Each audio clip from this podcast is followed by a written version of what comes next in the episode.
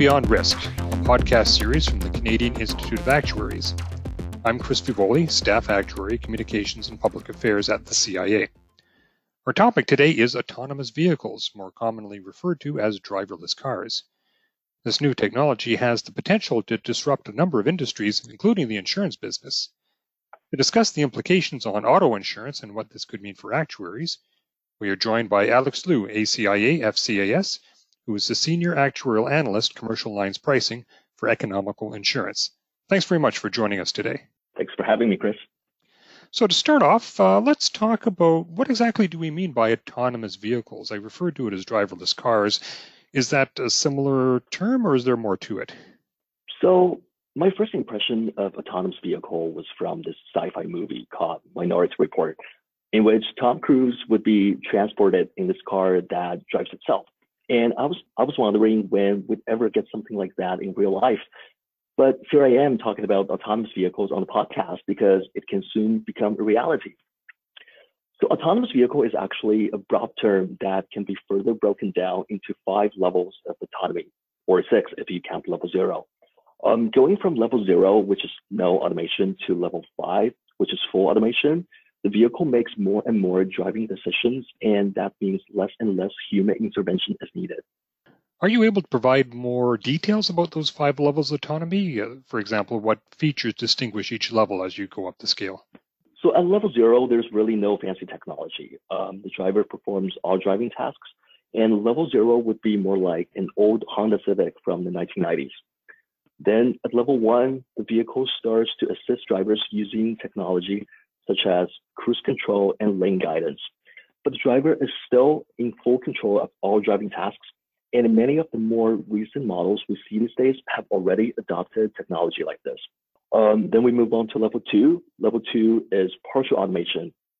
This is when the vehicle can control both steering and acceleration, but the driver must still remain engaged and monitor the environment.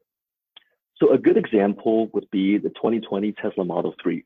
And then we move on to level three. This level is called conditional automation. This is when the vehicle is now capable of operating itself, but it might encounter a scenario that it cannot navigate. So a driver is still necessary. And he or she must be vigilant and ready to take control of the vehicle when notified. Um, you might actually be surprised that the 2019 Audi A8L is already at this level. So level four and five are named high automation and full automation. And the main distinction is that at level four, the vehicle is capable of performing driving functions under certain conditions, whereas at level five, it can do so under all conditions. So companies like Waymo and Tesla have been testing prototypes that are at these levels, and they have logged billions of miles. I remember the movie Minority Report came out about uh, almost 20 years ago now, and it still seems pretty futuristic today. So I'm just wondering, is this something that we're going to see in the distant future, five to 10 years, or is this something that's just around the corner, specifically the level four and level five cars that you were discussing? Yeah, so I guess it really depends on which level of autonomy that we're looking at. If we're talking about levels one to three, then yeah, most of the vehicles that are manufactured today are already at this level. So going from level three to four and five is a huge technological leap. Level four and five vehicles are usually confined to testing areas only at the moment. I mean, no one can say for sure what's going to happen, but I think there's still a very good chance that level five autonomy can be part of our lives within the next five to 10 years, especially in developed countries. But this can take on many forms. For example, there could be reserved lanes on the highway for these autonomous vehicles or there could be a designated area within which autonomous vehicles operate. But outside of the zone, we've still got the regular cars. So I'm just trying to imagine a scenario where you have a lot of vehicles on the road, or maybe all the vehicles on the road are autonomous and they are connected electronically. It would seem to me that accident claims would be significantly lower in this type of environment. So, what does that mean for the auto insurance business? Will this market eventually start to disappear? So when we talk about accidents, we really need to look at two sides of the story, frequency and severity. Frequency, which loosely speaking is the number of accidents, may decrease because studies have shown that the great majority of accidents are caused by human error, which can be largely mitigated with autonomous vehicles. But on the other hand, severity, which is the average size of these claims, might actually ramp up because new vehicles are likely going to have technology that's expensive to repair. So there are actually two opposing forces right here. And it's hard to say which or by how much one will outweigh the other. It is true that the liability will shift from individual drivers to car manufacturers as the vehicle takes on more driving decisions, which means the liability portion of the personal auto insurance may fade away. But at the same time, it presents a huge market opportunity on the product liability side because manufacturers will be on hook if their vehicles got into an accident due to a technological failure. And at the same time, there would still be losses due to hailstorms, vandalism, and perhaps collision with an animal. So there would still be demand for those coverages. So the takeaway is that autonomous vehicles will most certainly reshape the insurance landscape. And the most important thing for insurance companies to do is to embrace this change and act quickly to adapt to this change. I know right now that a number of insurance companies offer in car devices that transmit data back to them uh, capturing information on driving habits, how fast the driver is going, and that sort of thing. Uh, I understand that this has really heightened the need for more data analytics expertise within the industry. Uh, do you think autonomous vehicles are going to add to that? And uh, what do actuaries need to do to prepare for that? So there will almost surely be an increase in the amount of data we receive and the complexity of such data in the future. Autonomous vehicles rely on something called environmental detection with which they perceive their surroundings and make driving decisions accordingly. So if we have access to this data and if we make good use of it, then we can assess how these vehicles are responding to various scenarios. And that will allow us to make better predictions about their frequency and severity. But because of the volume and complexity of such data, a simple one-way analysis in Excel will probably no longer work even generalized linear models that we use today to be rendered obsolete.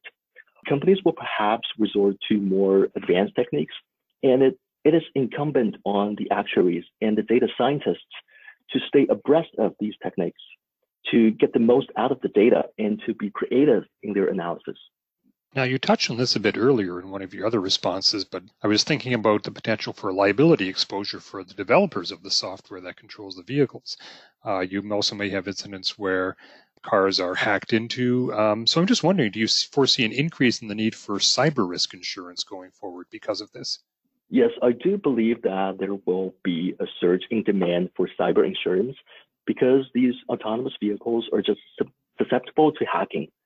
Um, safety is definitely a top concern, and when vehicles are relying on vehicle to infrastructure communications to operate themselves, there is a possibility that someone could hack into the system and take control of your vehicle. There could also be a risk of privacy breach.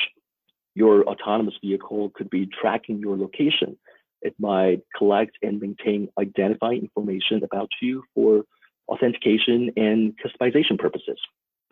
So all of these put developers and car manufacturers at risk.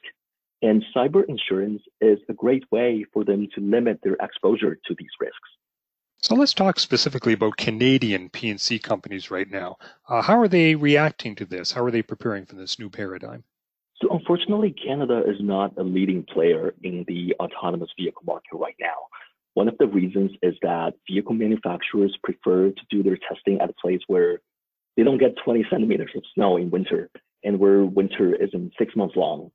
Though that's not to say that Canada is not doing anything. In fact, provinces like Quebec, Ontario, Manitoba, and a few others have created legislation or policies surrounding autonomous vehicle testing on public roads. Some insurance companies have even partnered with universities to conduct research, and some of them have even invested in autonomous vehicle startups in hopes of gaining access to their data. So insurance companies might not be experts on this topic, but if they form partnerships with the right players, they can prepare themselves for this new paradigm.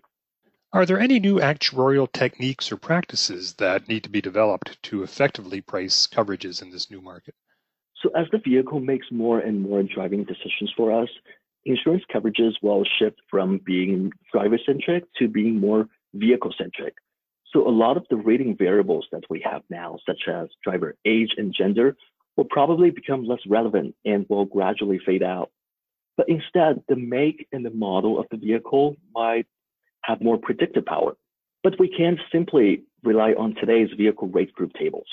Vehicles will constantly evolve, and we need to keep our data and analysis up to date with these changes. So credibility will be a top concern because when these vehicles first hit the road, we won't have enough data to accurately predict their loss potentials. So a lot of that comes down to our judgment. A Bayesian approach can be a great way to embed our judgment into our analysis. Random forest is one of the more modern techniques that may come in handy because it solves both classification and regression problems. So the takeaway is that learning goes way beyond just passing your actuarial exams. I know exams are being frequently updated to include these new topics, but even after we receive our designation, it is important that we keep an open mind and get ready to continuously absorb new knowledge. Well, certainly sounds like there's a lot more to come on this topic. So thanks very much for taking the time to speak with us today. Thanks for having me. We now have over three dozen episodes in our series, so please subscribe through Apple Podcasts, Spotify, or wherever you get your podcasts.